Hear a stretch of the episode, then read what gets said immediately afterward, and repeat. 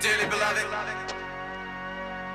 we are gathered here today to get through this thing called life. I let the word last and preach forever. That's a mighty long time, but I'm here to You've joined the Betamax Video Club, rewinding back to our favourite films of the 1980s. My name's Rich Nelson. Tonight I've rented Purple Rain. Watching it with me is Catherine Lowe. Hello, Catherine. How are you?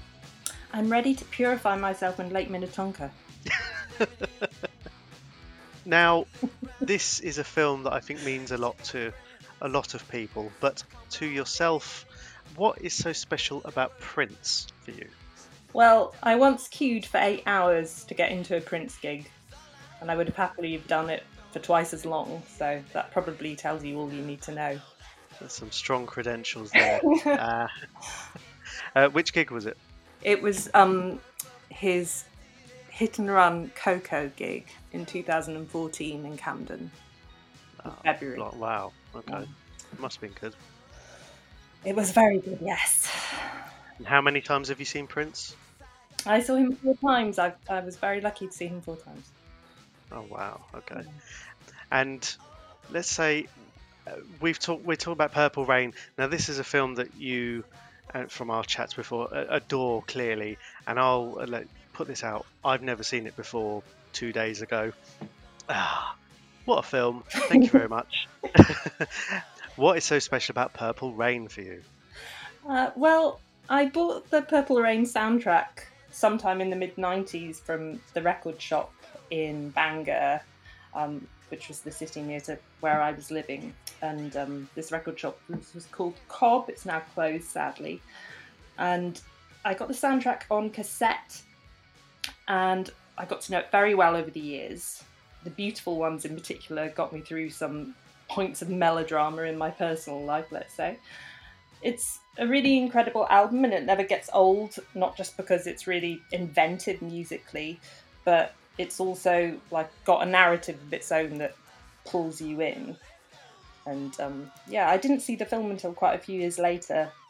And the performance scenes in particular in the film just really knocked me sideways i don't think i've ever watched the film i've seen it quite a few times since and i don't think i've ever watched it without feeling quite moved by those scenes they're really something else i don't know what you thought though seeing it for the first time it was again strange. You know, you, you watch a film with. It's hard to have these sort of even preconceptions about it. I mean, I I, I was never a, a huge Prince fan growing up. I, I don't. It just kind of. I've talked about this before about films and books and all sorts. It kind of I, I missed the train a little bit with that one, but um, you know, I, I liked his music and. And coming to it, it's hard to know exactly where it's going to be. Where you know a, a film is so linked to its star. I mean, it, I mean it is a vehicle. Let's let's not beat around the bush. Um, but coming to it, it is, it's within. There's a series of of small gigs that he plays at this club in in Minnesota where it was in Minneapolis, sorry, and he's the the performance he gives. I mean, if you're not a Prince fan at the beginning, I mean, it's hard to see how you wouldn't be at the end. Uh, if you are a Prince fan at the beginning, bloody hell, what's it going to turn you into at the end of it? and you know, even if you're not a huge Prince fan and you're a human being with ears, you've probably heard at least a couple of the songs playing on, on radio or, or on TV.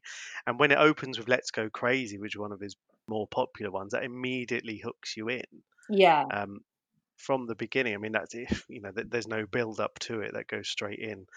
I mean, it really hooks you in a way that I mean, we talked about it when we we discussed Wayne's World, and I know this isn't the thing that we both wrote down, but how Wayne's World was filmed and, and directed by a woman who'd done a lot of work with live music, so she knew how to present it on screen.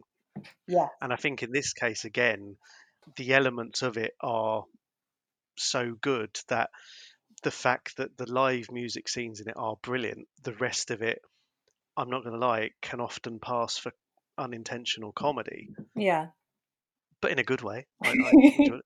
But, but but starting and ending and having bits in between of live music, it knows what its strength is, and it pretty much starts at full pelt, which I think in a film like this, it certainly takes you along for a ride. It really does, doesn't it? I think the um the director Albert Magnoli, he um he insisted on having like more than 900 extras for those uh, gig scenes because he really wanted to get like a proper atmosphere of um, people having a great time in in those um in those sequences and got them all kind of dressed you know properly and everything. And the whole the whole film starts with those stills of faces in the crowd interspersed with prince's performance. And i think that that really kind of adds to it. From the word go it's not just about prince and his band it's also about the people that are making up like the crowds in that music scene in Minneapolis and you know the moment in time that you're in and the fact that all of these people are people that Prince and his band and the time and all of the people playing at this venue they're going to have to impress these guys you know? And so it sort of gives you the perspective of someone in the crowd right from the get-go doesn't it Yeah, and and when you see those people in the crowd, it is almost like a time capsule. You know, the the film came out in 1984. It's a time capsule of that era. The looks of the people in the crowd, the the people working, the doorman at the at the club, e everything about it. And when you see that they look, they are like judges on a talent show. They they they make or break an act. yeah Um, their faces portray a kind of I'm here to be entertained, like you said. You know that they're they're the kind of key to this and and and I know a lot of films most films will take you on a journey and and how the main character has to kind of evolve over the course of however many minutes the film is and you see that this film takes you along with Prince or the kid as his character in this as he grows along the journey. I mean this could be any film we're talking about here but he evolves throughout the film to the point where I mean, I, I might as well jump around here because oh yeah yeah film, definitely. Because you think like that the, throughout the film he is portrayed as kind of he he's not winning the crowd and this makes it sound like he's gladiator or something but he's not you know the crowd aren't overly into him the the management at the club are worried that you know he's he's playing these songs for himself and he has to learn to win over the crowd. He has to play the music and do what is for other people and not just for himself. And that's kind of his chrysalis butterfly emerging moment at the end of the film. Yeah. And watching it and his story and his journey and knowing that this is quite autobiographical. It's you feel like you learn a lot about prince just from watching this film. Completely completely. And um i think we put certain artists on pedestals and with someone like prince. It's you know it's easy to see why he's an absolute genius but we kind of forget that before they hit the big time they had to really graft and they had to sort of you know struggle to get recognized like anyone else. I mean that's the thing even though prince was always exceptionally gifted it wasn't always a the surefire thing that he was going to become the person that he became. And just a couple of years before this film came out um, his band had been touring and they'd played you know paris and they played london and the act had been going down quite well. And then they got this incredible offer to support the rolling stones in la and you know and prince came on wearing his trench coat and boots and underwear as outerwear.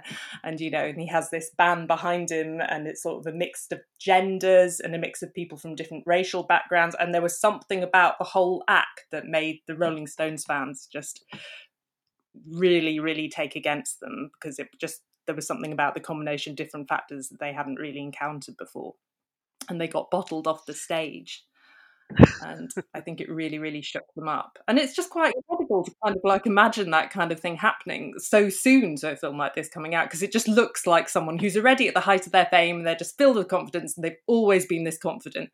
But it really wasn't the case. And apparently, when they were touring, he'd get the band, he'd film each gig, he'd get someone to film each gig, and then at the end of each gig, he'd get the band to watch the gig back. And if anyone screwed up, he'd pull them up on it. You know, it's like a really tight regime of getting everyone absolutely sort of drilled in a way they'd never been before in terms of how to nail a live performance. So what you see in the film you know is is that even though obviously you've got the incredible cinematography because that's Donald Thorin who did Officer and a Gentleman and Midnight Runs he's you know obviously really gifted and stuff. But you also are just capturing something that Prince had really like honed down to a kind of you know a real art by then so. One thing that sort of comes to mind is when watching this film, and I think recently you recommended a, a podcast talking about coming to America, and they were talking about how there were a number of black artists in America in the 80s that had this kind of that either were at the peak or, or yet to peak in their sort of powers and fame and, and that and you think about Prince in this 1984 and another link that you sent me was at the premiere of the film Eddie Murphy was there and, this was Eddie Murphy in 1984 yeah. talking about being a Prince groupie. I mean that's how big and how big a star Prince was and how that comes across in the film. And it's hard to gauge sometimes looking back at you look at a certain era of time and you wonder who are the big stars at the time. And I think that podcast talked about how it was an age of stardom and celebrity that perhaps we're kind of moved away from slightly now in, in 2021 but when you look at people and I think the names they mentioned were Eddie Murphy, Prince, Michael Jordan, Whitney Houston, people like that and looking at him now he just oozes you know even at the beginning when he's not quite made it and he's still supposedly quite small and and not being won o- or not winning over the crowd the, the opening scenes is kind of mini montage of him in the mirror his band warming up everything about him getting ready to go onto the stage and in the act it shows just everything about him is just a showman and a star even if his sort of other personas or private life weren't quite like that he you know when he goes on stage he becomes tonight matthew i'm going to be prince Yes, exactly. I think that's one of the one of the film's real strengths is actually in quite in a really similar way to Saturday Night Fever. It shows it shows the contrast between what happens when he goes to the club with what's happening at home, and there's something about that real the real sort of stark difference between the two things that really pulls you up short because you start in the you start with him playing Let's Go Crazy, and it just seems you know this this man's on top of the world and then he goes home to his folks house and it's such a such a dark scene that's playing out you know? And i think that's quite i mean what your point about celebrity as well is is really good and i think that's the thing about this film that's quite striking i don't know what you thought but nowadays when when someone is incredibly famous it feels as if their image is really tightly managed and you're kind of um, encouraged to think of them as someone incredibly virtuous who does good things for the world. And this film nowadays, particularly, I think seems really daring because it's Prince voluntarily putting himself at the center of a film that shows him to be an incredibly flawed individual. Like he's not selling himself as some kind of paragon of virtue. You know, he he's an abuser he you know he's really really jealous he's competitive with members of his band he's difficult to work with there are all of these aspects of this person's character and that, this time when i was watching i was thinking the idea of the idea of an artist like that sort of sort of encouraging encouraging their audience to sort of think of themselves as someone with that many kind of problems is sort of unthinkable now isn't it? Well definitely and that, that was one of the the themes running throughout the film about again this leans heavily on on his own personal life but the portrayal of domestic violence in the film is quite stark. And again as you touched on the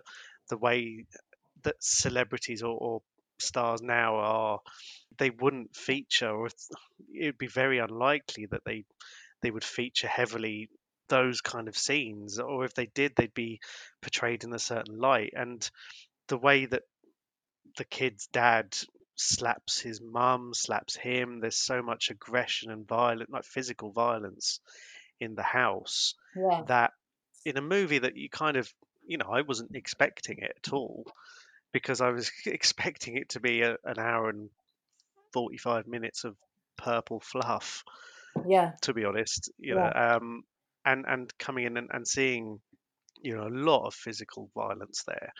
And it's not glamorized at all No, no. quite the opposite but uh, it shows how, how damaging it can be but uh, as you say it is daring enough that they they lay it on quite thick i mean it's it's repeated several times throughout to the point where as you said even prince at one point slaps his girlfriend Yeah. because of his jealousy he can't deal with the fact that she's going off joining his rivals group and that's something that is one of those scenes that um and i remember watching wolf of wall street in the cinema and it was this quite funny story about the guy who makes lots of money and he's a bit of a prick and everything else and all of a sudden when he DiCaprio slaps his wife in the film the whole cinema you could feel it shake and Yeah. this was a film you know relatively recently but yeah, seeing that in 1984, if you're a Prince fan going to see that on a Friday night thinking, oh, this is going to be great, and all of a sudden get that, I mean, that must be very strange. I mean, if, I mean, you watching that, I mean, do, do you think that give you any more context as to Prince's upbringing or his background? Well, I mean, it's not meant to be an exact retelling of Prince's story. I think that there it's commonly known that there are overlaps there. You know, like I know that his you know his father was a musician and you know real disciplinarian. So I think I think it's always it's always dangerous when you know that there are overlaps to to unless unless you know for sure to kind of project the exact detail onto onto someone but I mean, you know, if you if you're if you're a fan, that's the thing. If you're a fan of someone like Prince and you find out a little bit about him, just as with people in real life, you find out th- good things and bad things because you know celebrities are human people and very few people you know if if someone's got Really? yeah well if that if some i don't well that's the thing i don't think people think that they are anymore really i think that Mm. people have a real sort of thing about putting celebrity in a kind of hierarchical thing where we're kind of made to think that people are you know i don't know like anyone that's got a squeaky clean image that'll probably just be because you haven't necessarily been you know you, you won't have had to be in a living with them or kind of do do something where you kind of see you know the the darker aspects of their character. I mean obviously everyone's on a you know there are different degrees but you, you know with someone like prince people who are incredibly incredibly gifted and they can be a perfectionist in one respect and they can kind of you know have personal problems in one way and then kind of in other ways that they can be exceptionally great to be around and it's all sort of Mm. these different myriad of different things so. What? I'm gonna join Morris's group. One of the reasons that initially we, we had talked about doing this episode now was that it's um you know it's, we're coming up to five years since Prince passed away, and I mean I guess you said yourself you were quite fortunate that not long after he died there was a screening of this that you went to see, and I mean I I watched the film on my TV at home with the dog, and got carried away a little bit you know really got got really into it, and I mean, what was the atmosphere like at the screening you went to? I mean, just if you can describe it.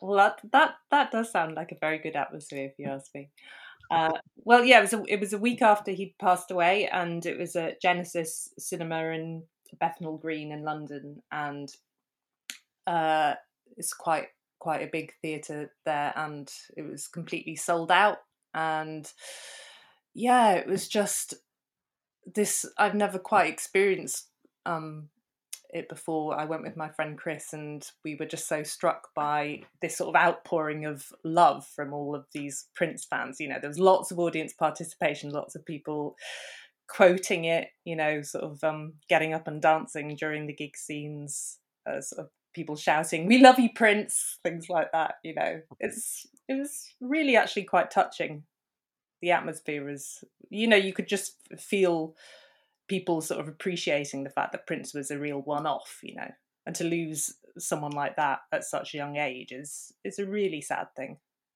Not even being a particular fan of his, you know, when, you heard the news, it was kind of shocking. Uh, You know, he was so young, and yes, it's when when anyone passes, you know, when there's someone even Prince or, or Michael Jackson or that kind of thing, you know, where they they've been that big in people's lives, and that happens, and all of a sudden, it's in some cases you reevaluate who they were, or, you might take a deeper appreciation of of what they did and, and how they influenced millions of people. And I guess if emotions were high a week after he died, and you know people had the opportunity to go and and see that, that would have been quite special. And um, and to be honest, I mean, we we, we talked about it, and hopefully, if um, if there is another screening of it at some point in the future, that'll definitely be a, an essential one on my bucket list. Oh yeah, completely. I think it really helps it sort of come come to life, you know, and then you kind of feel like one of those one of those people in the crowd at one of those live performances.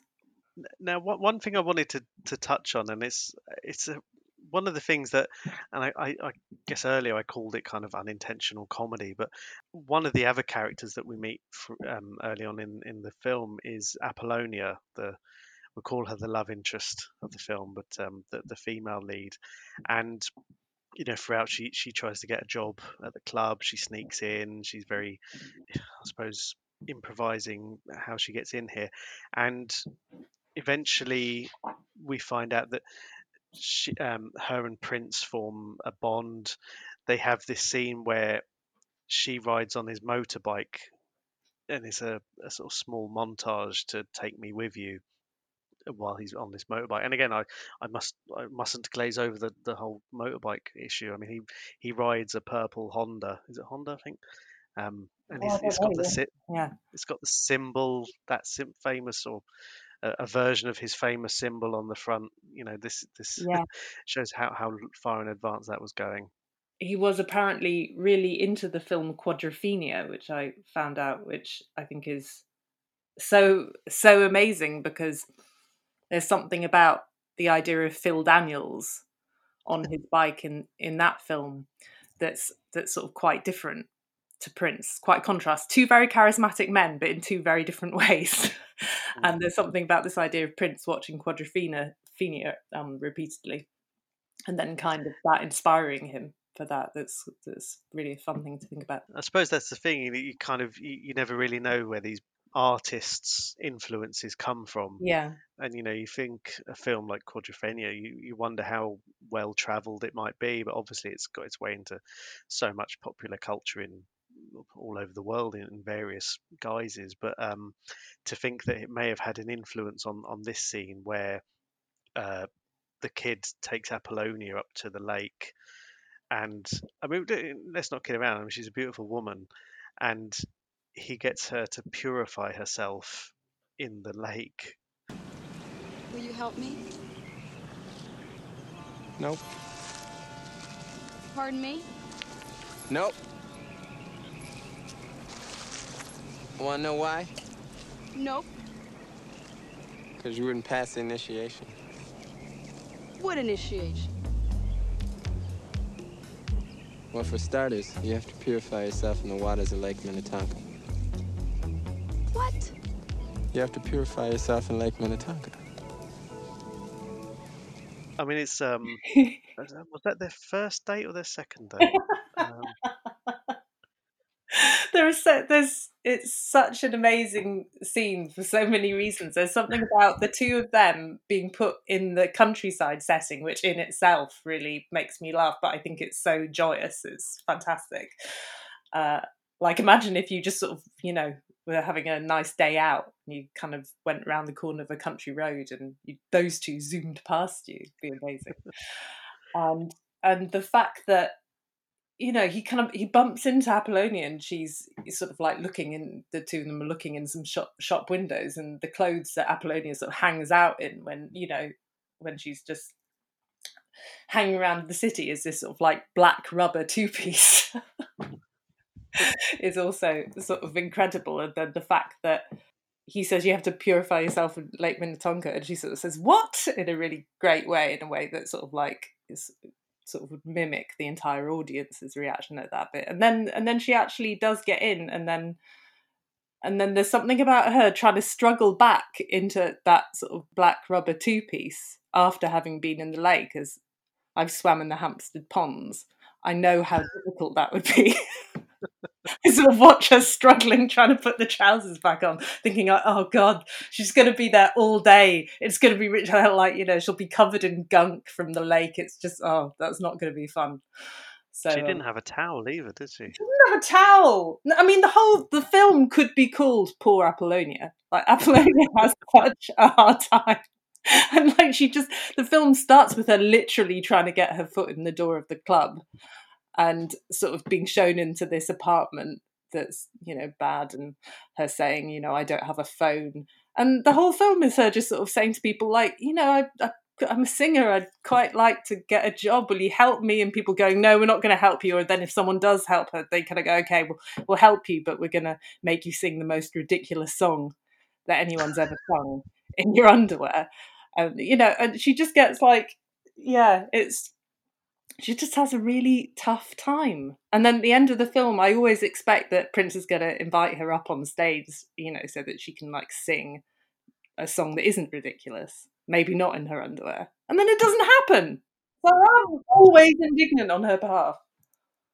She she does suffer a lot, doesn't she? I mean, that you know, like the way you described, they they go up to this lake. They're both in. How can I put it politely? They're not dressed appropriately. Um, and not and not normally when you see a character walking, I think when they get off the bike and they're by the lake, you know, there's there's rocks and pebbles. It's like being at Brighton Beach. And normally you think about, oh my god, how is she walking in those shoes? I was more worried about how he's walking in those shoes. I mean, he's, he had some decent heels on. Oh, yeah. Um, that whole scene, and, and he's very, I suppose, on one hand, playful with her. You know, by the time she's managed to struggle out of this freezing cold lake, managing to get this her clothes back on and drying miraculously. Yeah, I love it he's- when she says to him, I must have looked pretty ridiculous. And he says, No, you look great. I really like that. It was very fun. and and the way he's kind of like you know on the bike riding off a little bit you know th- those kind of playful bits that i suppose in in her case i mean she must clearly have been drawn to him because uh well she she got back on the bike with a big smile even when he said to her don't get my seat all wet. Which which is such there are a few lines in this film that are really spinal tap because there is that line in, in um the like the main song in spinal tap where they say like not a dry seat in the house. And I, was, and I think the films came out within a few months of each other. It's like it must have been something about this moment in the 80s where people were really good at kind of nailing all the kind of comic aspects of rock and roll really fun. oh, golden age. Golden age. I mean sex shooter is a spinal tap song isn't it? I mean that that whole sequence where she goes off, and again we we talked about the time the the other act, or one of the other acts at the, at the club, and Morris and Jerome, not Robson, and Jerome. Um, this act that he puts together with Apollonia as the star. I mean, it's almost like, I mean, it would be crude to just label it as a kind of prototype Pussycat Dolls, but it is a very much a prototype Pussycat Dolls. The look and the, the sound, it's um, I don't know. Could you say ahead of its time or just pure exploitation?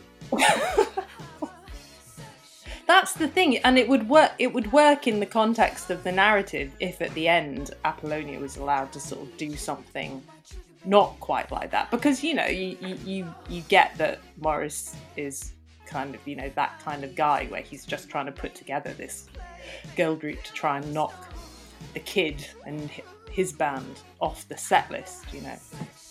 So so they are kind of doing it for explosive. Re- and the bit the the scene in the rehearsal room with him telling the girls you know i want to see some asses wiggling and things you know it's very sort of comic book villain u- utopia and they're, they're looking really pissed off and it's so funny. I, I took i took a date to see this film quite like within the last couple of years and it was a very early date. And I always I always sort of forget. I forget bits of it. Like I, rem- you know, I'll remember all the kind of live scenes and stuff s- so well. And we were sort of sitting in the cinema and we got to the bit, this sex shoot of it. And I remember kind of thinking, what must he be like? This exceptionally well brought up man. what must he be thinking?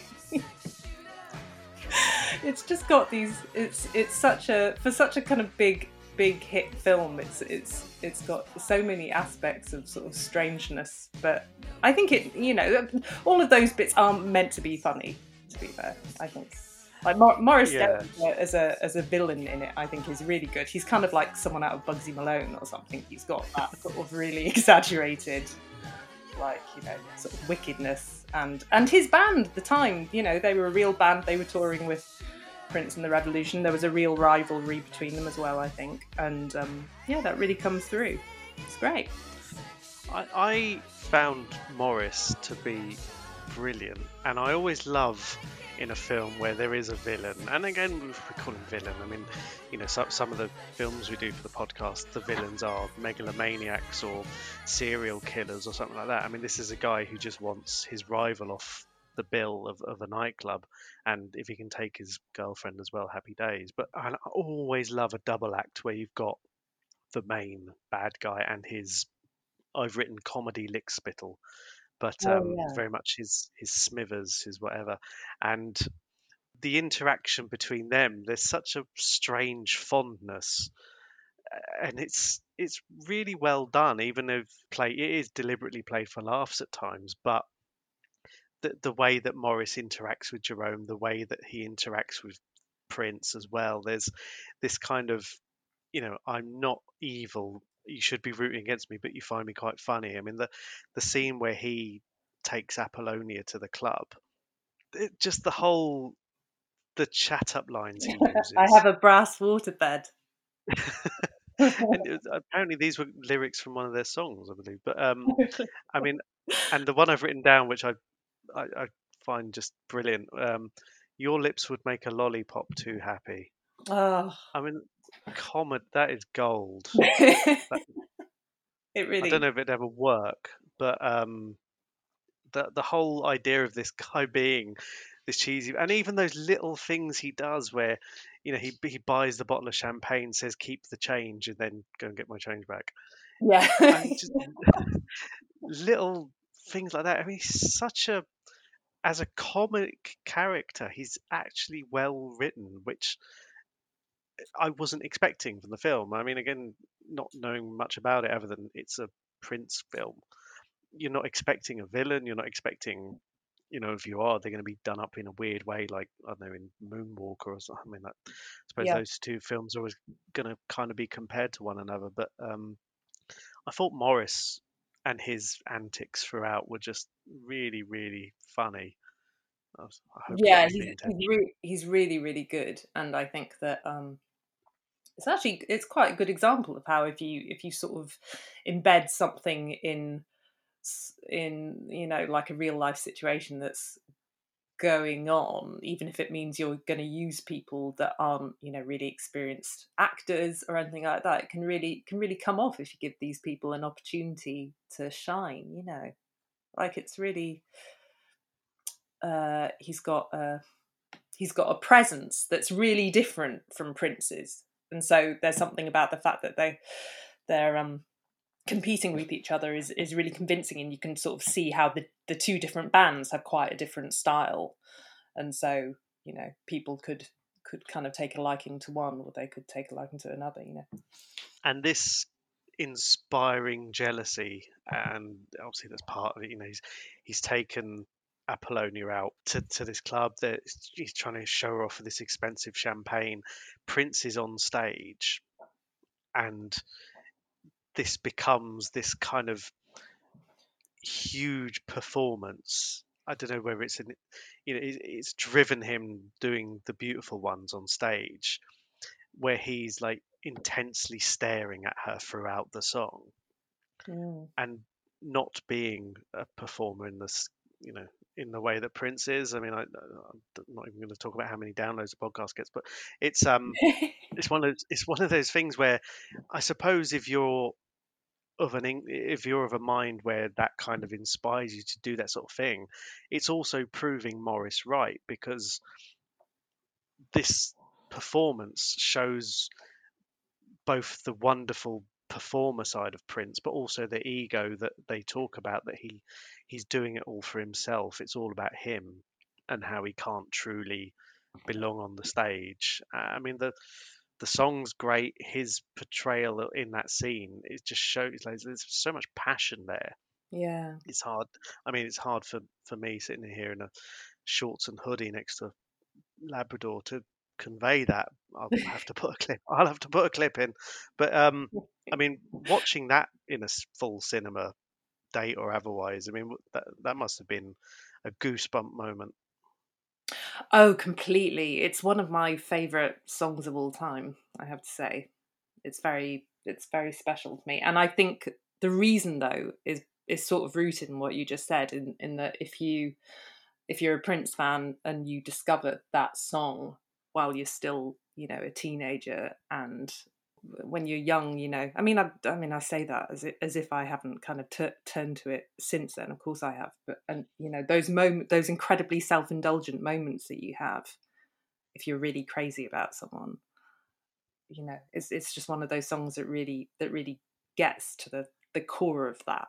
But you're right, it is self-indulgent. It's like you know, everything's about me.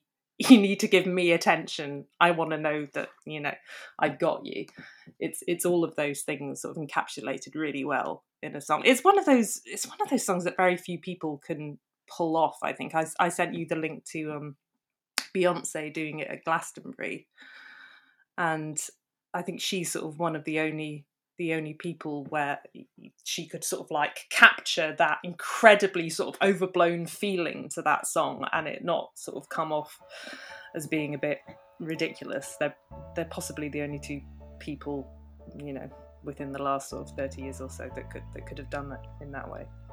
Go on, make everyone jealous. Say who was at that perform, who saw that Oh, performance. oh no, I. I'm not going. I'm not going to talk about that. No, oh. no, I, I was. If you if if you watch the footage as she goes into that song, you you do hear some people screaming, and one of those people is is me. But it's because that's, that's the way people the people relate to Prince's music. Though it is it is strange. You can build up very personal relationships to Prince songs. So if so, if you're if you're in a gig setting and someone starts singing a particular Prince song that you've got a particular relationship with, it is a little bit like they've they've sort of said your name into the microphone or something. It feels a bit like that. I know that sounds ridiculous, but it does sound ridiculous. No, because that was. Do you say that was 2011? No. was- Yes, I think that summer. That summer I went to the Isle of Wight festival and Pulp were there. Um, well, that's really sure- good too. Yeah, I don't What- think they covered a Prince song, but um, I, I did feel like Jarvis was talking directly at me. Did Pulp have a song that you relate to in that way? Weirdly common people because I always used to do it at karaoke when I was younger, and I think I, I kind of joked about it before, but when, when I was at school, I was always kind of reminded of. I went to quite a posh school, and I'm definitely not posh, and I wasn't posh, and I was the, very much the token Islington boy when Islington before Islington was posh, and um, weirdly it was the same, same school that Spandau Ballet went to, but it was. Um, I was often reminded, mainly by the teachers, actually, not not so much my colleagues or fellow pupils, um, that you know that I was reminded of my place in the world. And if you're not listening, if you're from outside the UK, this is how it, this is life, this is how things are. And um, yeah, and I always ended up doing Common People because it was somewhat ironic, and it ended up being the the place where we used to go. I think when we were 16 or 17, it was kind of our school because it's a posh school. They had an old boys sports club that legally we could be 16 and drink in there as long as we were members, and uh, we'd all get absolutely wankered on four pints of watered down Carlsberg and get up and sing something at the end. And Common People was that one for me. But uh, maybe if I'd been a Prince fan earlier, it might have been. Oh God, I'd have absolutely murdered that song. I'm sure that's not true at all. I'm sure it's not true. I mean, these things can be just to do with how you're feeling at the time as well. I think when I was at that Beyonce performance, I think I was sort of very much in the throes of, of quite an intense relationship. So it also sort of hits you in that way. And, you know, just as how about um, something changed by Pulp? How about that? That must have hit you in a particular way at a particular time. That's a That's a lovely lovely- romantic song. Lovely song, it? Yeah. Should have sang that. But we, we must say the song worked because um, as she uh, as he's singing away, she he leaves in this emotional state um, back to his motorbike, and uh, she's there waiting by the fire escape. And uh, what was it he says to her? "I want to show you something," which um, not suggestive at all. No, not suggestive at all. And then But- yeah, and then he's got the the thing of um the tape playing the woman crying backwards. Which I which I think if I if I went if I went back to a guy's house and he and he played that to me, I'd I'd, prob- I'd probably try and leave. Well, this is the weird thing. I mean, I I didn't really understand the layout of the house. I thought this was like some sort of sex shed that he had installed, you know, away from his parents' house in the garden. yeah, Um, it turned out it was more like the cellar or yeah, I think it is. I think it is the the the basement. Yeah. Um, But then they do go to a state. There is a shot of th- them um, making love in a stable later, isn't there? During the montage. yeah. yeah, I, Yeah. that that was weird, wasn't it?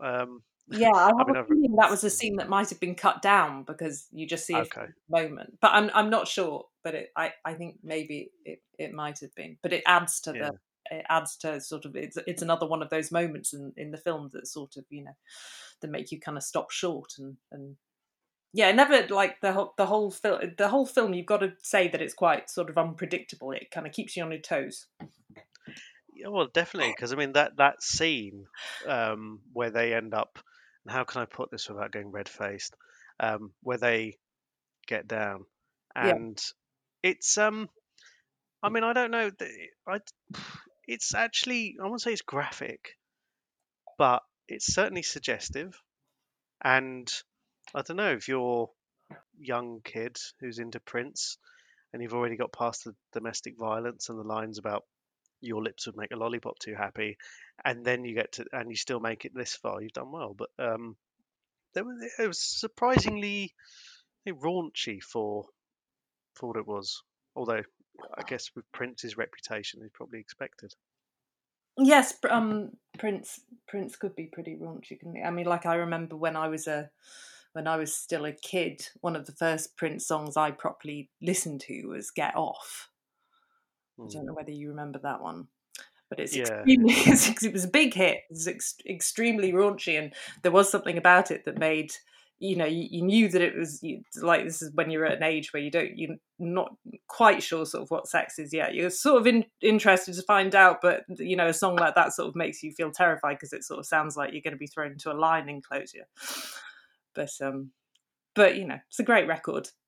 But he's um he's Hmm. yeah he could be pretty pretty i mean that was sort of one of his one of his selling points you know he was very provocative. Very much. And and this scene very much was. I mean it's uh I, I one of the imdb trivia things i read said that they filmed three different versions of it to match three different uh certifications for the um to get a rating in america and they went for the strongest one in the end which uh i suppose you got to keep it quite realistic i suppose but, uh, yeah.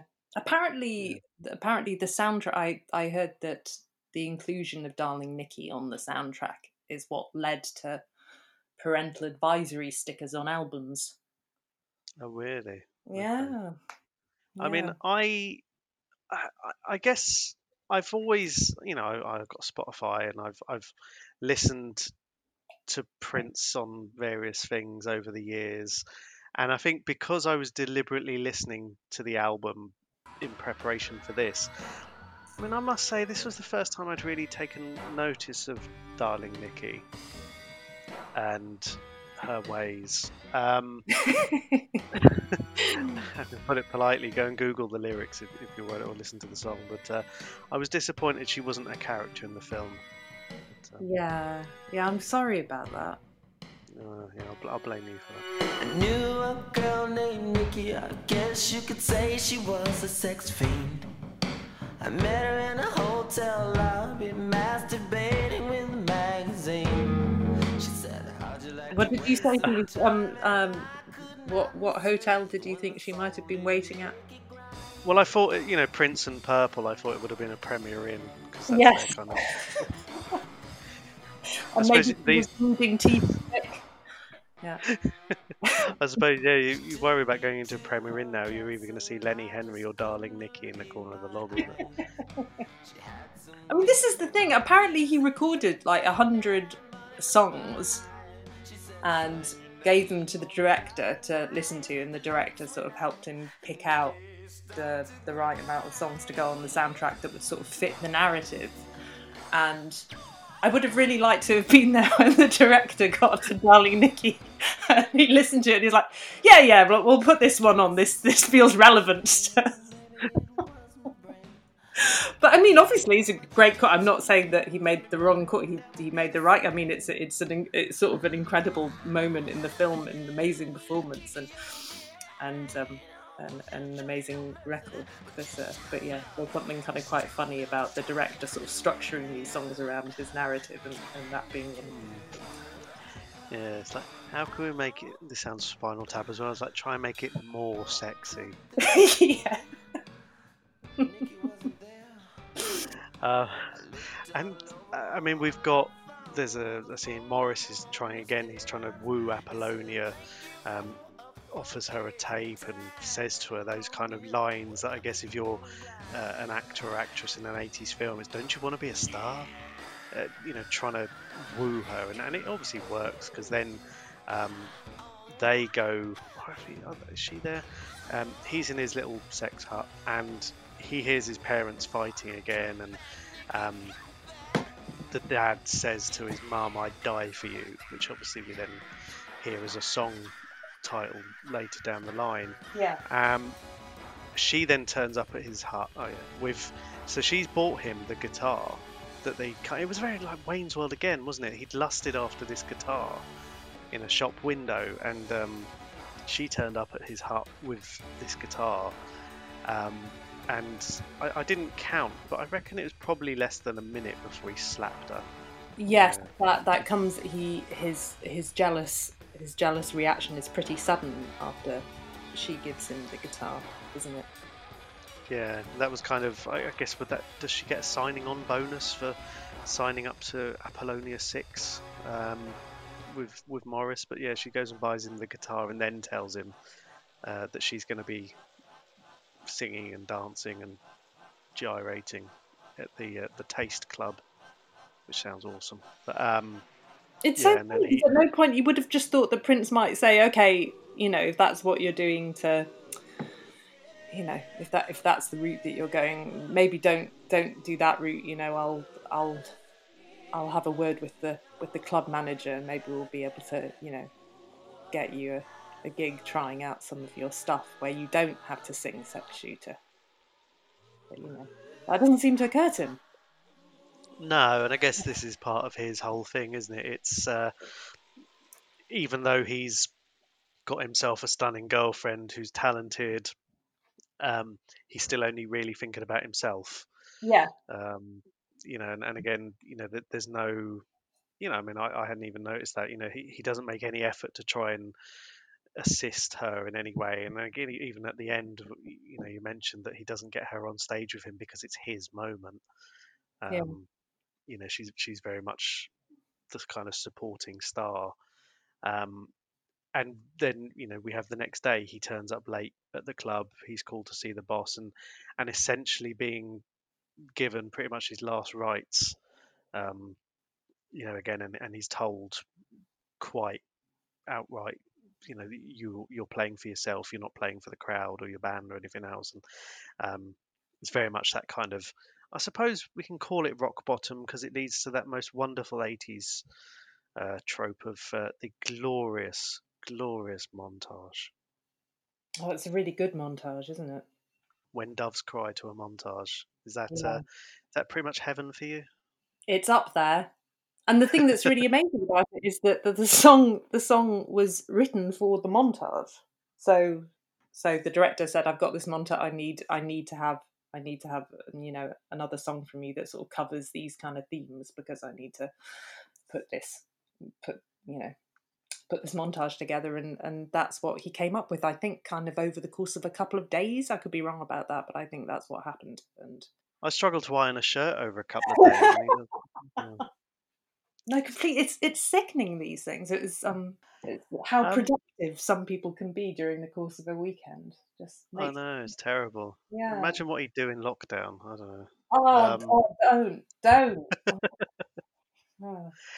I mean, we, we both again, you know, we, we, we talked about it. It's the way it sits alongside many other films of, of its time, and in this, I mean, again, a montage. You're either going to compare it to, I suppose, Rocky Four or Top Gun, both brilliant films with brilliant montages.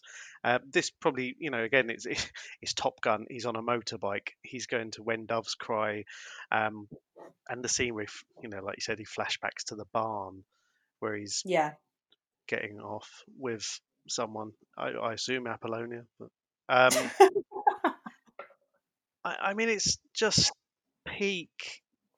I don't know how it's escaped me, and I, I talk about this a lot because there are so many films that I've done episodes on that I haven't seen. You know, there's there's this, there's Labyrinth, Blade Runner, that sort of stuff, and you kind of feel like, how, or why did I not watch it before at the time? And I kind of think maybe again, you know, if I'd watched this when I was seven or eight, it might have been wasted on me. But watching it now, I think I do have this appreciation for montages. You know, not quite. I'm not quite saying it's my specialist subject on Mastermind, but being a Prince fan and having that, I, I, don't want to sort of point you out as that's that's a, a redeeming feature, and that's the only reason why we I'm talking to you about it. But it's um, it's very much trying to get in your head about being a Prince fan and, and having this kind of stuff committed to to celluloid. Must be great. yeah it, it is it is great and i'm really as this film as as we're discussing you know it has it isn't it isn't perfect but i think it's up there as one of the the great kind of um, films that showcase a great musical star. Because you know elvis made a whole load and most of them weren't very good. And it's very it's actually extremely difficult to to make a movie that cap successfully captures like you know a real one-off artist and sort of you know can showcase their magnetism and talent and and the thing that made them special at that moment in time and I'm really thankful that this film was made because the more time goes by, the more you sort of appreciate that there are aspects of it, and the fact and and the fact that it's that it does have an overlap with Prince's own sort of personal story makes it all the better. It just ha- it has him at his kind of mu- musical peak, and it has him with the band that he worked so hard with, and you know, and they get to play quite a big part of the film as well. I, I mean, I find their interactions on stage, his and Wendy's in particular, actually really kind of moving to see, and it's just a really special moment in time because you know he could. We don't we don't know what will happen in the future, but you know, there's a good argument to be made that he is the ultimate pop star. and Well, there won't be one quite like him again, quite possibly. So Hmm. as you say, to have things like "When Doves Cry," quite possibly his greatest, his greatest song, sort of captured in a brilliant montage like that. It's such a great thing to have happened. Trying to compare it to, I mean, I'm not going to even make any pretense about being up with modern or down with modern music and, and trying to find any kind of comparison now because I mean things are so different now. The the world has changed so much and, and it's hard to find you know a comparison and, and yet when you look back there is everything so heavily tinged with nostalgia. And when you look at that period you know that mid 80s i mean this was 84 you, you've got within a couple of years you've got madonna makes it huge michael jackson still massive and and these artists you've got bands as well doing similar stuff but and this is just in the kind of pop environment where when you look at it now uh, maybe it is just because i'm 40 and old and grumpy and weren't things better back in my day shouting at clouds but it is a little bit hard to kind of imagine anything like that happening again even with the world changing the way it is but uh, yeah, there are different things that um because on the one hand, as you say, you wouldn't. There are aspects of this if if it was if it was done again now, it would probably be more in terms of preserving Prince's image. It would be more sanitized, and I think there are, you know, there's sort of an argument for that and an argument against that. But th- there are other things about it, like the styling. Even he had a really great costume designer for this film called Marie France, and she she sort of encouraged him to to kind of you know really go with that sort of seven, um, 17th century kind of inspired sort of like shirt and and kind of make sure that it was all kind of made out of really good fabric and things. And and I think we take you know we take the imagery of something like Purple Rain for granted now because we've seen it so many times. And we kind of forget that some of those decisions are like really vital in terms of how something is preserved in terms timeless it feels as an image.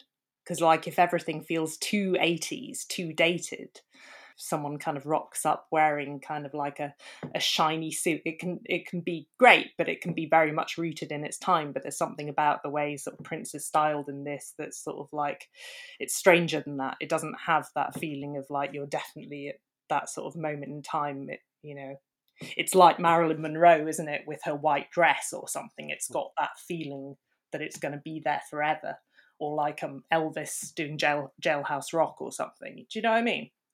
Yeah, like James Dean in his red jacket. Yeah, that. Uh, completely, completely. It's got Yeah. that. This is the thing, you know, the film is 37 years old, and yet watching it for the first time and seeing all this stuff, it's incredibly 80s, and yet there's parts of it that aren't 80s at all, and it is fascinating to see. And and I guess you know it has opened my eyes and, and my ears a bit more to Prince in a way that I suppose obviously that was probably part of the intention. I suppose if you if you make a film about an artist, and again now we're we're in an age where biopics of you know old and deceased artists are now becoming popular again with Bohemian Rhapsody and Rocketman and things like that, where it's not. I mean, it's very much not the same, but there's still, and there's the elements of control there that perhaps Prince allowed the reins to come off a little bit. Whereas it feels like, I mean, Elton John was so involved in his own biopic. It's not that I think that there shouldn't be any involvement because obviously this film is something that's sort of produced by Prince's management. So like, and it is a, a vehicle for Prince. But um, and like another another thing that's an example is Madonna's in bed with Madonna that came out in 1990 as a sort of fly on the wall documentary of um Madonna's Blonde Ambition tour, which again, you know, would be used as a promotional vehicle, but I think Madonna did give free rein to the person filming, sort of saying you can you can film as much as you like and you can use what you like. You know, like that's the thing.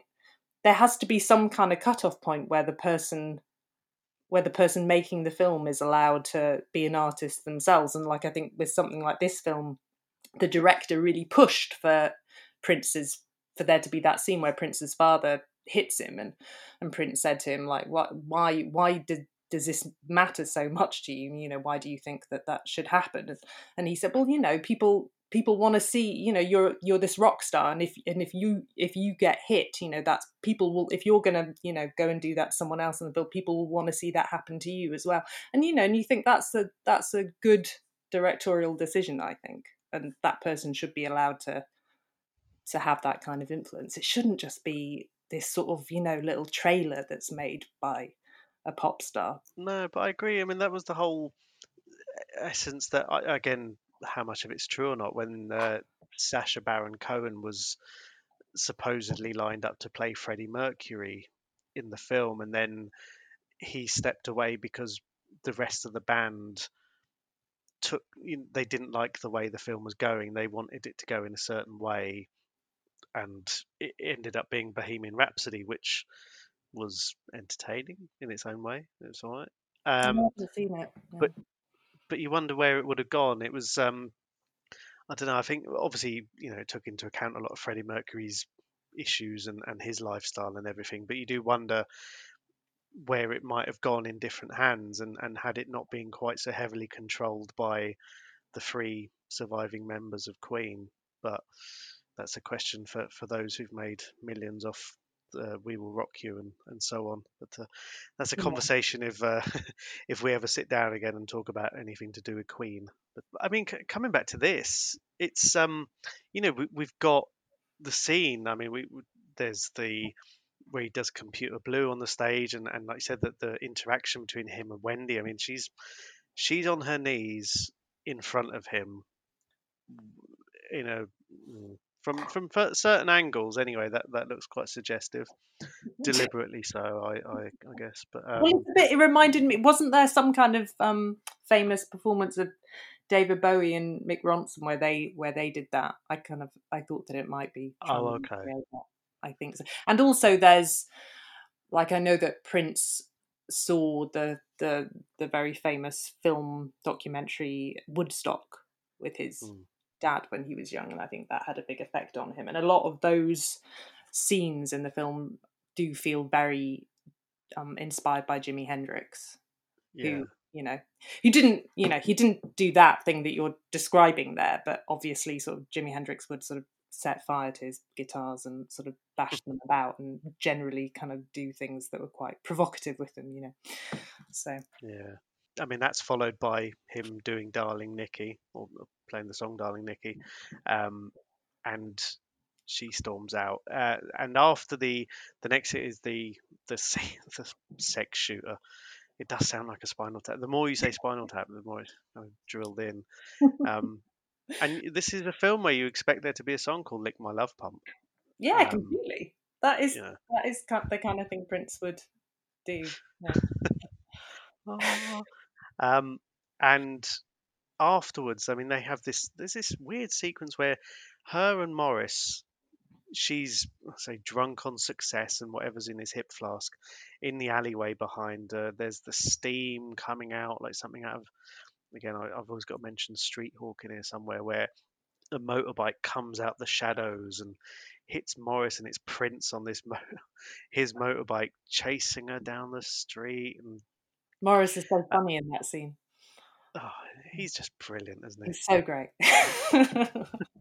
but then he uh, he utters, I suppose, the one thing that wouldn't pass now as a somewhat homophobic slur at Prince as uh, as he makes Yeah. off into the night with uh, Apollonia on the back of the back of the motorbike, and then they have another fight, and uh, this is, uh, I suppose, she throws the earring at him. It's kind of very symbolic. Yes. Yes, yes, there's that there's that scene, isn't there, where one one thing that I just I like um and she's wearing that cloak. I I think they did sh- film this film either in the I think in the autumn and the winter when it was really cold and I do feel so sorry for Apollonia because so many of the scenes she's sort of required to wear underwear and a cloak and that those are her clothes. she doesn't she doesn't seem, you know, they don't kind of let her let her kind of at any point put on a cardigan. And my heart goes out to her. Yeah, I mean, it's important to have a nice, sensible cardigan. You know, I mean, if if she's going to wear that sort of stuff on stage, she wants to come off, she wants to get comfortable, um, not wearing a cloak and being dragged around on a motorbike. And No, well, that's the thing. I know that it was important to the director. Um, that was why he, he kept all the gritty content in this film. I think the um, uh, Warner Brothers, I think, were quite shocked when they saw the first cut of the, or at least when they saw the script, and they wanted him to kind of take out a lot of the gritty content, and he pushed to leave it in because he wanted it to be authentic about a certain scene and certain moment in time. But that's the thing about Apollonia. I kind of think I want to. I wonder whether how authentic that is. Would someone like Apollonia be wearing a cardigan at that moment? I think maybe she would have, or maybe a jumper. I think that would have been authentic. yeah, and have a nice cup of tea when you come off stage. Yeah, exactly. One thing I was slightly surprised about after this, uh, he's um, the kid's gone home, um, and there's all you know, the house is smashed up. We've already had the scene where he's discovered his dad's basement studio.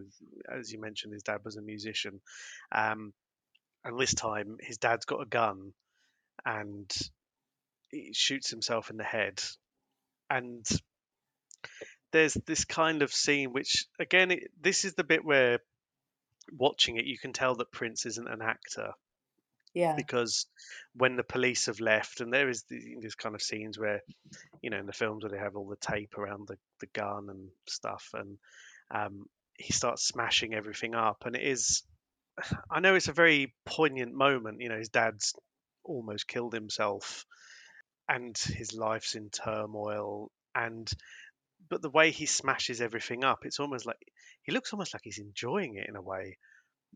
And I know, I know, think doing is it where you- you- way. This is where your tidiness instinct kicks in, isn't it? well, I mean, why would you make a mess like that? I mean, uh, you're only going to have to tidy it up afterwards anyway. These aren't that bad. Well, if if everyone was like me, there'd be no problems in the world. This it's it's funny because that that is like a a thing where you get it's almost what comes either before or after the montage, the smashing everything up really dramatically, and and this is where he finds sheets and sheets and sheets of his dad's music that he's written, and it's very um you know that that kind of settles him down.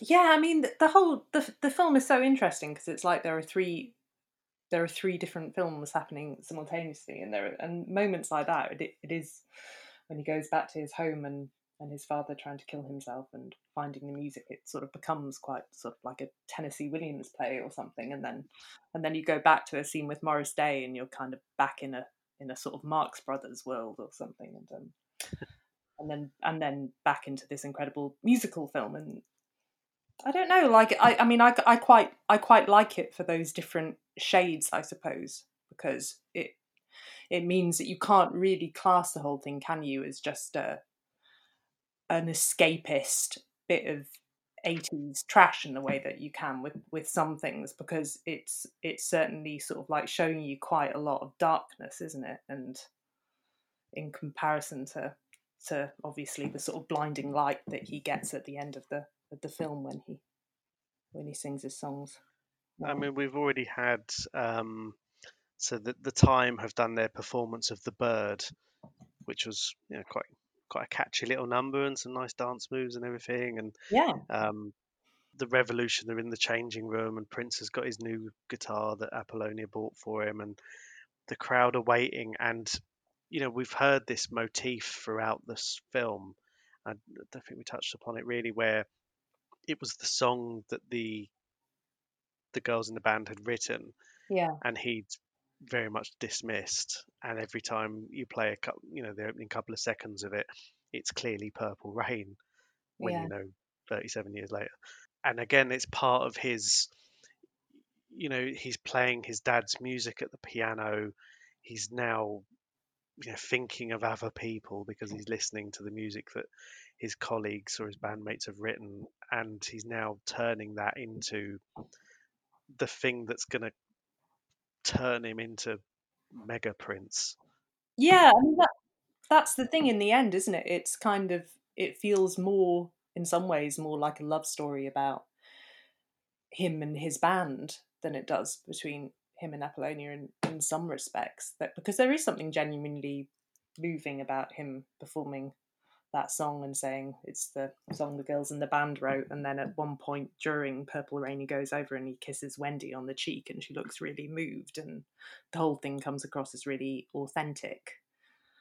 You know and you'd seen that there's a really great scene i think earlier on the film where she sort of confronts him in the rehearsal room and you you kind of get the sense of there being that tension in the band and there's something about it all kind of coming together then at the end that's that's really great it's funny as well like um i noticed when i was watching one of the the live scenes this time that prince is wearing heels and wendy is wearing sneakers Hmm. and it's not often that you see that like in, in as much as you know you have this other scenes in this film that we've been sort of like laughing at like you know the apollonia 6 um scenes and stuff but there there is something about the revolution as a band when you see them sort of playing together where actually you know there isn't gender stereotyping going on everyone is sort of like just doing their own thing and it actually feels you know even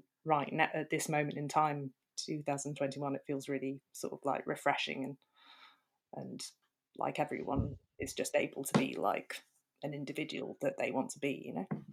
Yeah, there's a lot of um, I'm not an expert at this, but, but you know, people are they're not pigeonholed, and I think that, like you said, people are just themselves. That because there's no need to kind of put people on environments that they're not in. You don't need to dress this stuff up. I mean, if that's Prince, you're not going to turn him into someone who wears a suit and tie or jeans and a baggy hoodie or something like that. You know, if it's Prince, it's going to be Prince. If it's going to be the people in his band, then that's fine. And and you know, now more than ever, that's probably more acceptable than, and it would have been quite surprising to a lot of people back then because they, you know, to a lot of people they weren't used to that stuff and you know, attitudes were changing. I mean, you can look at Top of the Pops from the era, and people were starting to dress more flamboyantly and wearing makeup and Why? I that think he was quite in his image. I think he had been watching a lot of Mm. you know Adam Ant videos and oh dear stuff. You know, so you can sort of see that kind of bleeding into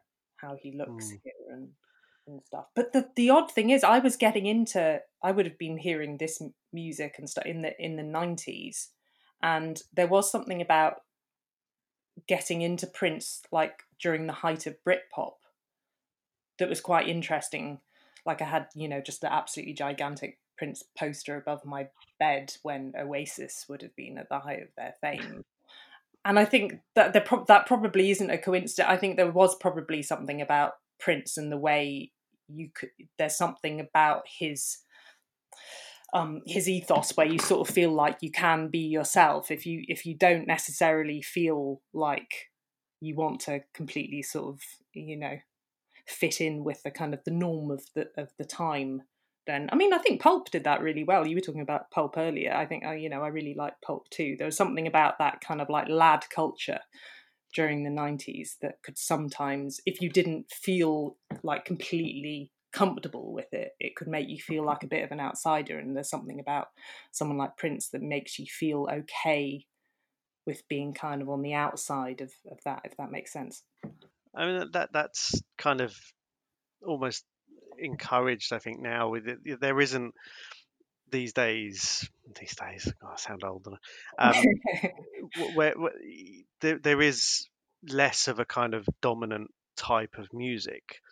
Um, you know, back in the mid '90s, you know that that couple of years, sort of 94, 95, 96, where it was Oasis or Blur, Oasis or Blur. It's like one or the other. There's this binary thing, and the minute you say something different, like I know, pulp, yeah to just pluck one out of the air, you know, people go, "Oh, right, yeah, I like them," but which, you know, are you Blur Oasis? And it's it's kind of a bit strange to, you know, a lot of people were pigeonholed, and of course, you know, there were other types of music then, but living in this country in that period of time, that was so dominant in a way that certainly probably hasn't been like that since. Maybe a couple of like, you know, that that was kind of as take that and Spice Girls were on the cusp of their own sort of eras as well. And mm-hmm. and you think if you're getting into or if you're looking for something alternative, then even at that point, you know, Prince would be an attractive thing for a lot of people to look at because it was different. I mean, it was different in the 80s, it was different in the 90s, and and even now you think there is an air of familiarity to a lot of it, but having that alternative, and I mean, again, I'll completely show myself which camp I was in. I mean, I I went to oh, see Oasis at Knebworth oh did you year. Yeah, what was and that uh, like I got really badly sunburnt. If that, it was, what a good uh, review Yeah, well, it was. It, I mean, they, they were good. The the support acts were really, really, really good, and it was hard because you don't really understand the concept of how many people were there until you see it in pictures or in the news further down the line. But um, yeah, I do wonder if you know I, my my musical tastes were quite blinkered at the time, I guess, and having the option or having having Prince there or having any other alternative at the time would have made things certainly different at the time. Well. Prince was quite an unfashionable person to be a fan of at that time because he was going through all this difficulty with his record company. Yeah. He'd, you know, make public appearances on, you know, he'd be on TV and he wouldn't speak or he'd have something sort of over his face, you know, so he came across as extremely kind of eccentric and yeah. So it was it was quite it was it was a slightly odd yeah, you had to kind of fight quite hard to make your case for him at the time. I think. Well, it would obviously it would have depended on who who you were hanging around with. I mean, I was I was like my friend, one of my oldest friends, Rhiannon, was always into Prince as well, so I had her to talk to about him. But apart from that, and it was um interesting. The other day, I saw the music journalist. I don't know whether you saw this on Twitter. The music journalist Simon Price wrote a tweet about Oasis uh, not Oh, having yeah. Yeah, not having fast like that, that you know, sort of making the case that the reason why Oasis weren't as good as people sort of seem to think they are um, was that they didn't have any fast songs, you know, that you couldn't. They were this rock band that didn't have any songs that you could really dance to. And I was thinking that's the thing, oddly, about kind of the way people categorize music. Because I was when I was listening to Let's Go Crazy at the beginning of Purple Rain, I was thinking Let's Go Crazy is a really fantastic rock song that you can dance to. It's a really brilliant opener to the film. I know that he played it at a lot of his gigs. I think it was sort of like a favorite throughout his life. You know, it's quite a, it's quite an interesting. I know that it you know it caused it caused a lot of controversy on Twitter because people were sort of debating that for all weekend. I think, but um, but yeah, I was thinking it's funny how because Prince sort of like merged all of these different genres of of music, they don't kind of put him in one category or another quite rightly. But something like "Let's Go Crazy" is a very good example of a of a rock song that you can dance to. Yeah, or the, even the opening of When Doves Cry, you know, that kind of starts one way and then goes into what it is. You know, there, there are a lot of heavy leanings, you know, all different kind of genres, and Yeah, yeah, completely. Yeah, and Well, and that amazing bit of guitar, doesn't it? Yeah. oh yeah, and then when you know you have this, I mean, the film is essentially a huge long build up because you, it's it's like when you get to just play that song, um, you know what's coming, and in any film where music is heavily themed, there is the kind of you're waiting for that one big performance, and when he comes on stage and does Purple Rain, everyone thinks his dad's dead. Spoiler alert, he's not. Um, Yeah. But he comes on stage and he's visibly emotional.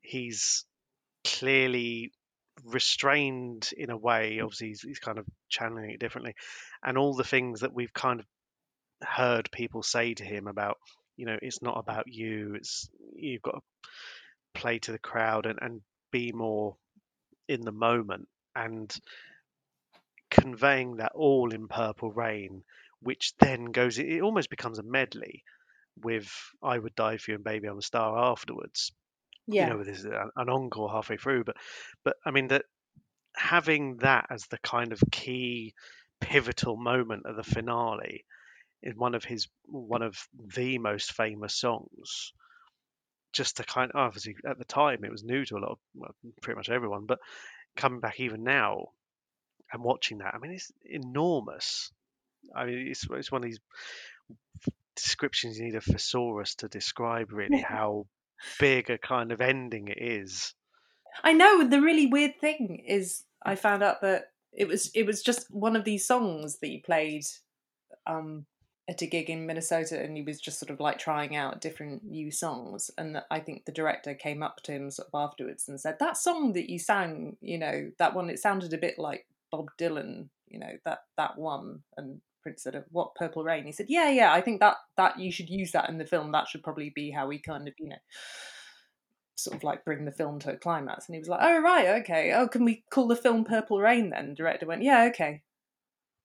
And you kind of think that's just if that's true, that's mad because it all feels so it much more calculated than that, doesn't it? Like like they've been working on that song for Hmm. ages, and that they kind of knew that they, that's the way they were going to do the whole thing. But I I think you know it's all much more sort of serendipitous than that.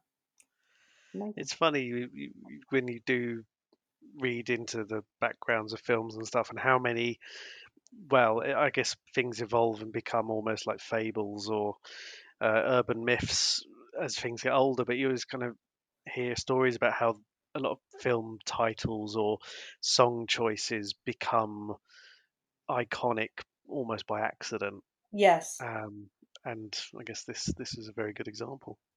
Yeah, I mean, you can imagine if you if you're if you're recording so much, so many things. Like if you've got like hundred songs that you're suggesting for a soundtrack, it must be really difficult to sort of stand stand apart from it, you know, and, and look at and look at it objectively, mustn't it? Yeah. And what happened to the other 85? You know, where where did they go? Did they get dropped Oh. into other stuff? Is there a lost Purple Rain somewhere? There probably is. I think it's just there's just a ridiculous, ridiculous vault filled with Prince songs. I think they're they're releasing more and more of them now. But you know that bit at the bit at the beginning where he where he's got his glasses on, he sort of stands behind Apollonia. Yeah. Yeah, which is funny. That actually, remi- I thought, I thought, you know what? The end of Pretty in Pink when um, Hmm. Andie's at the prom and she turns around and she sees Ducky at the end of the corridor. I think Ducky was channeling a bit of Prince and Purple Rain there Yeah. with his glasses flick. and his quiff, and Mm. you know, That's a good link. I I, lo- I think I think the way that Ducky and I mean Ducky's expression at the end when that after Andie and Blaine have gone off into the car park doing whatever, and he's chosen by the other guy, and he breaks that fourth wall, looking to the camera.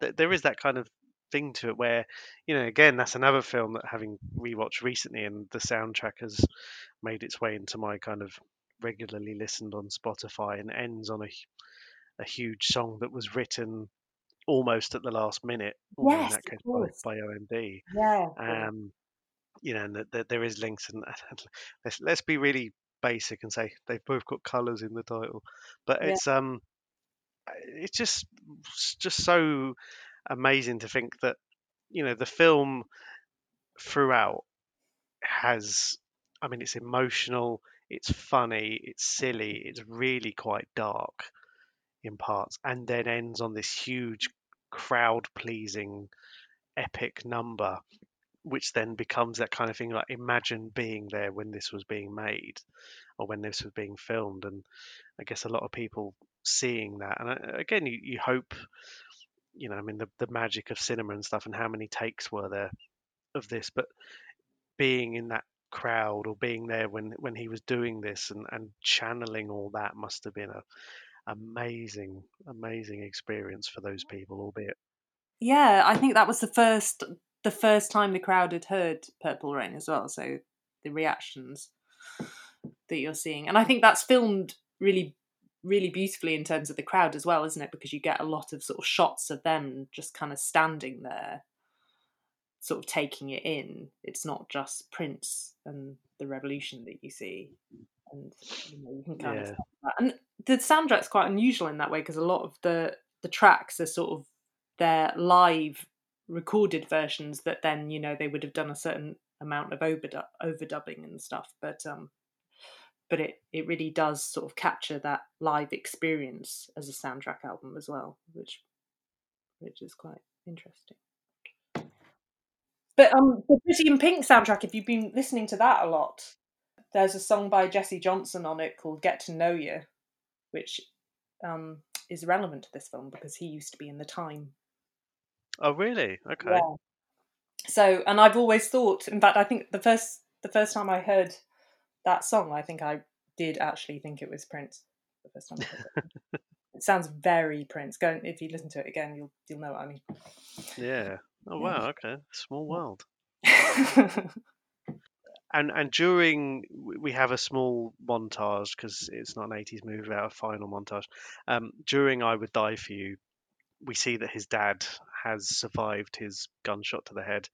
Um, he's in hospital. I guess that's kind of a an odd one. You know, this is a guy who's clearly got some demons. Um, but I guess you don't want to darken it too much. He survived anyway. there is something about the film where they they kind of show how the perspective is is quite is quite male, isn't it? Hmm. you kind of see you see the father's pain you see you see prince's pain and then you see what apollonia goes through and you see what his mother's going through but you're kind of left with more of an understanding i think of what prince and his father are feeling about it all. Yeah, because we see his mother kind of at the the bedside of her dad in hospital, and Apollonia, like you mentioned, you know, she's in the crowd when he does Purple Rain, and it, you know, everyone's crying and everyone's, you know, she's there, kisses, she gives him a kiss, um, but she he leaves her there. You know, there could have been that moment where he brought her out onto stage, um, but then during the montage, she arrives at his basement, and Yeah. there's the the reuniting of the earring. Yes, and you know that at that point they're living a comfortable domestic life together because she's allowed to put on a vest. He's such he's he's really melted, hasn't he? He really has. Yeah. She's she's been allowed to finally take off her basque. And, That must have um, been a massive relief. It must have been a massive relief.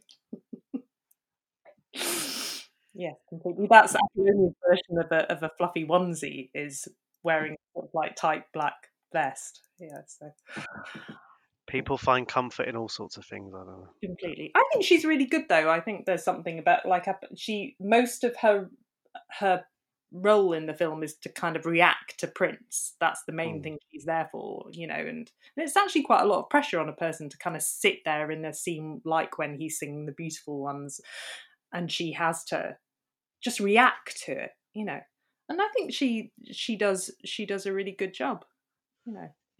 She's got a lot of she she conveys the the a sort of a, a softness in the film that it kind of needs, doesn't it? Yeah, I Yeah. think she grounds him a little bit, and and as you say, she she's there as his foil almost, but um, she does play, she does push back, and I guess you know we we joked before about the you know the comparison with her and Cassandra from Wayne's World. You know, she's this. I mean, she she has much less of a role. I mean, Cassandra was was a lot more dominant in that film, but um, you do wonder if that was a kind of something that they may have taken some inspiration from. I think they Um, must have done because there's quite a lot of parallels, isn't there? Like Wayne is in his parents' basement, and then you have Cassandra, and she wants to get, you know, she wants to get the record deal, and then they they have the thing at the end of the film where where Wayne sort of drops his his stuff and makes kind of her getting no- noticed his mm. objective, and yeah, I'm I'm sure they they probably did take a little bit of a. I mean, you know, you can see why this plays out in a different way because if at the end of Wayne's World your option was, you know, shall we get Tia Carrere to rock out at the end or should we get Mike Myers to rock out? You probably go with Tia. Whereas here they've got Prince, and you're like, okay, I can kind of see why you might give centre stage to Prince at the end of this film because it is Prince, you know. Yeah. So I suppose you, you know, these things are going to be affected by who you've got to work with, you know. I mean, that that film wasn't called Purple Wayne. I mean,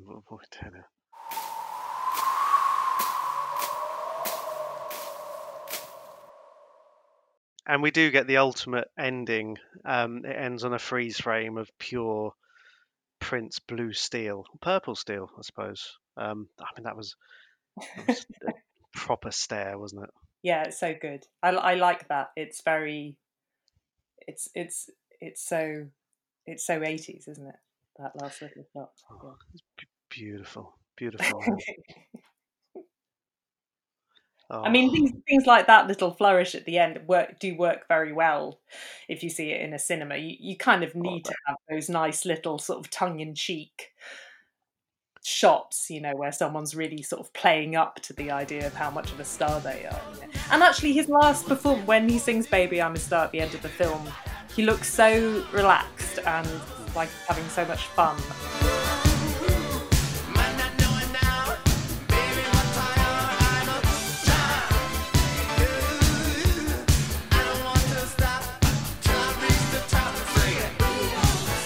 That was Purple Rain. We did it. We made it. Um, it's been discussed and planned and parodied for many a month.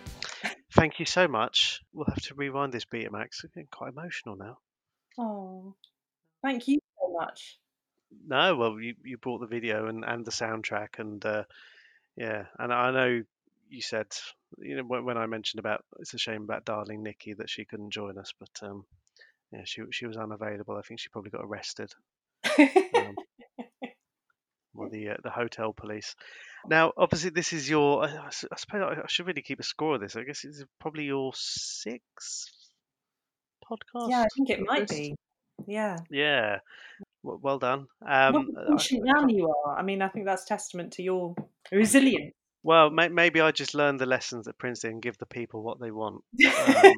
Um, clearly, if Oh, um, I mean, we, we've talked about some of your other appearances in podcasts when when you've been on previously. Now, um, I suppose it's a good time to mention that you're also due on a to appear on a podcast that's coming soon after this is released anyway. Um, and you're talking about a film that you actually mentioned earlier in this episode as well. Um, do you want to tell us a little bit about what, uh, your uh, your talk on the Coppola connections?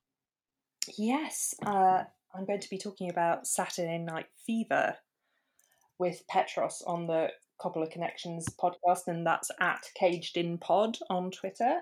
And yeah, there's so many things about that film that inspired this film, I think. In fact, I heard that when uh, the director of Purple Rain showed the script to Warner Brothers, they suggested that maybe John Travolta could play Prince.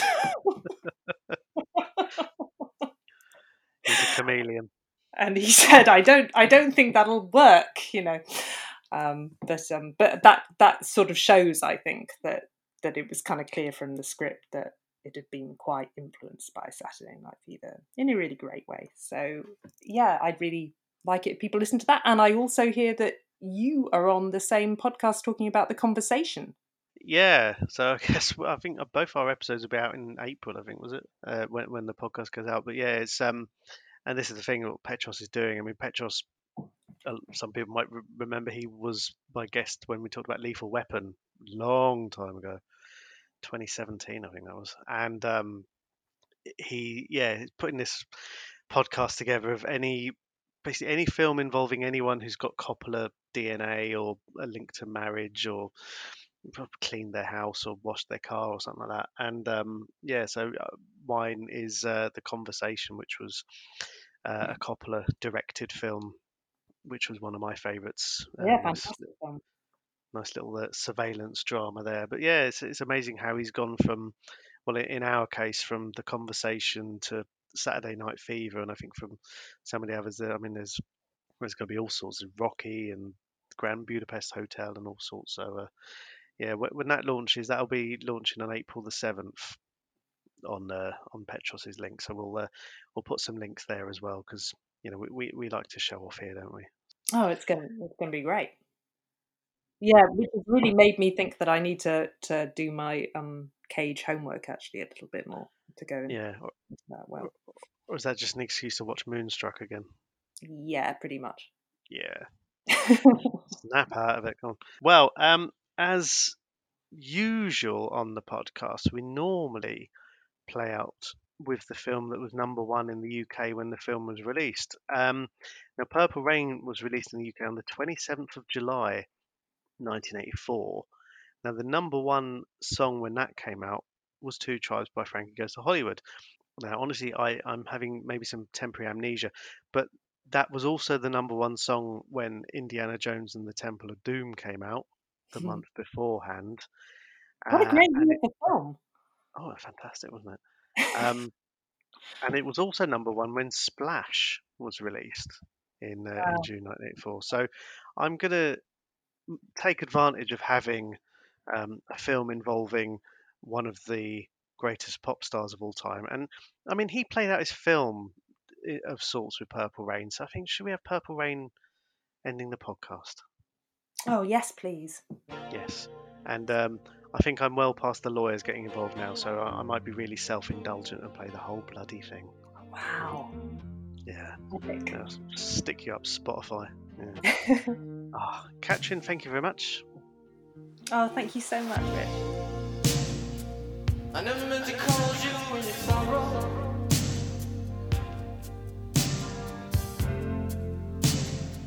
I never meant to call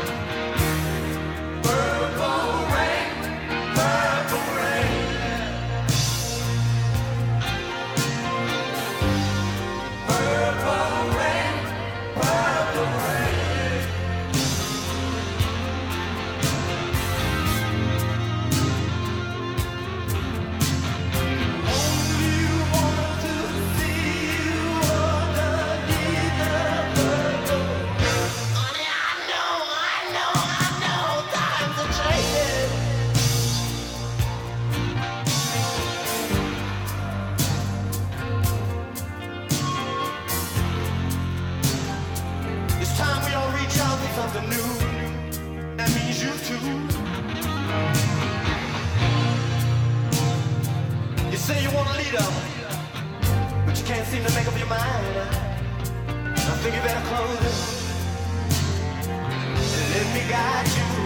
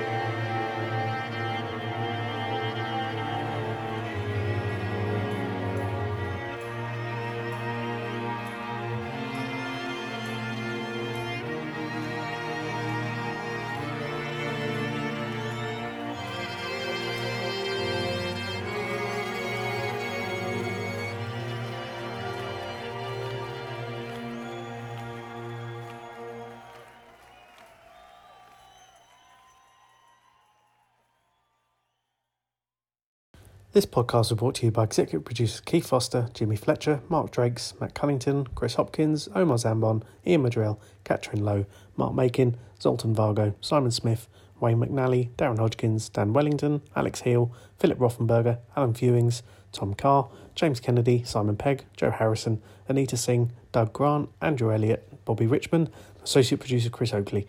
Visit patreon.com forward slash Betamax Video Club for more information around bonus episodes, early access, discounted merchandise, and more.